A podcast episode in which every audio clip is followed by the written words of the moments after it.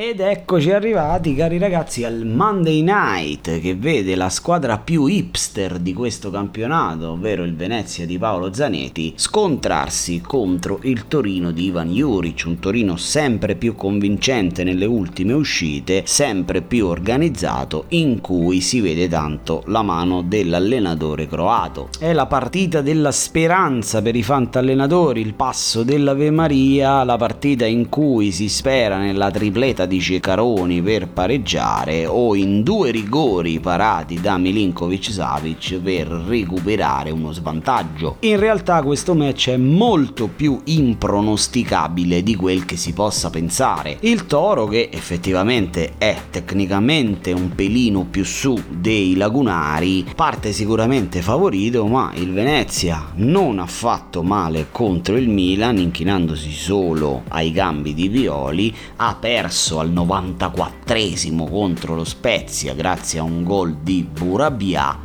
e veniva comunque da una convincente vittoria contro l'Empoli che poi comunque si è rivelato essere ancora non molto solido quando mi trovo nei miei ragionamenti e devo decidere che nomi fare, annoto sempre su un foglio quelli che potrebbero essere le mie sensazioni sui nomi che andrò poi a consigliare o a sconsigliare. Io ero partito per consigliare un calciatore del Torino. Poi in realtà vuoi perché, come ho detto, il Venezia mi ha convinto nelle sue ultime uscite, vuoi perché ha un giorno in più di riposo rispetto ai Granata che avranno il derby domenica prossima prossima, quindi cerchietto sul calendario per tutti i tifosi del Torino, ho optato per invertire la mia decisione iniziale. Pertanto lo sconsigliato sarà un calciatore del Torino ed è il portiere Vangia o Vagna, che dir si voglia, non lo so, Milinkovic Savic. Non sono riuscito ancora ad inquadrare bene il portiere serbo del Torino, ma tutte le volte che mi è capitato di guardarlo non mi ha mai dato tanta sicurezza. Ecco perché in una partita dove quelli che l'hanno comprato come terzo slot potrebbero pensare di metterlo qualora il loro primo o secondo slot abbia una partita un po' più complicata, io vi dico tenetelo fuori perché potrebbe arrivare qualche malus.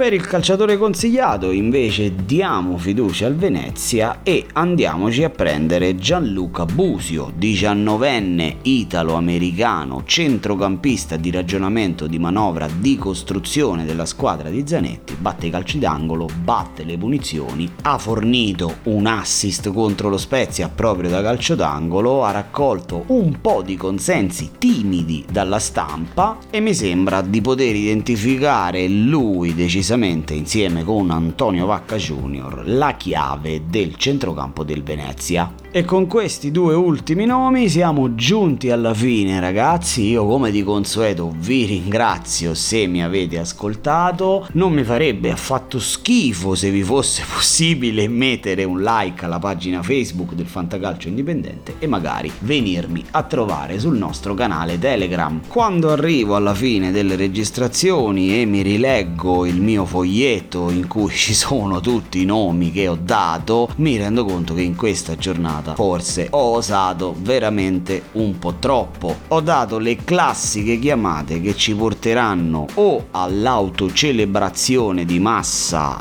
martedì mattina oppure alla chiusura definitiva di Fantacalcio Indipendente. In ogni caso, ragazzi, buon Fantacalcio a tutti.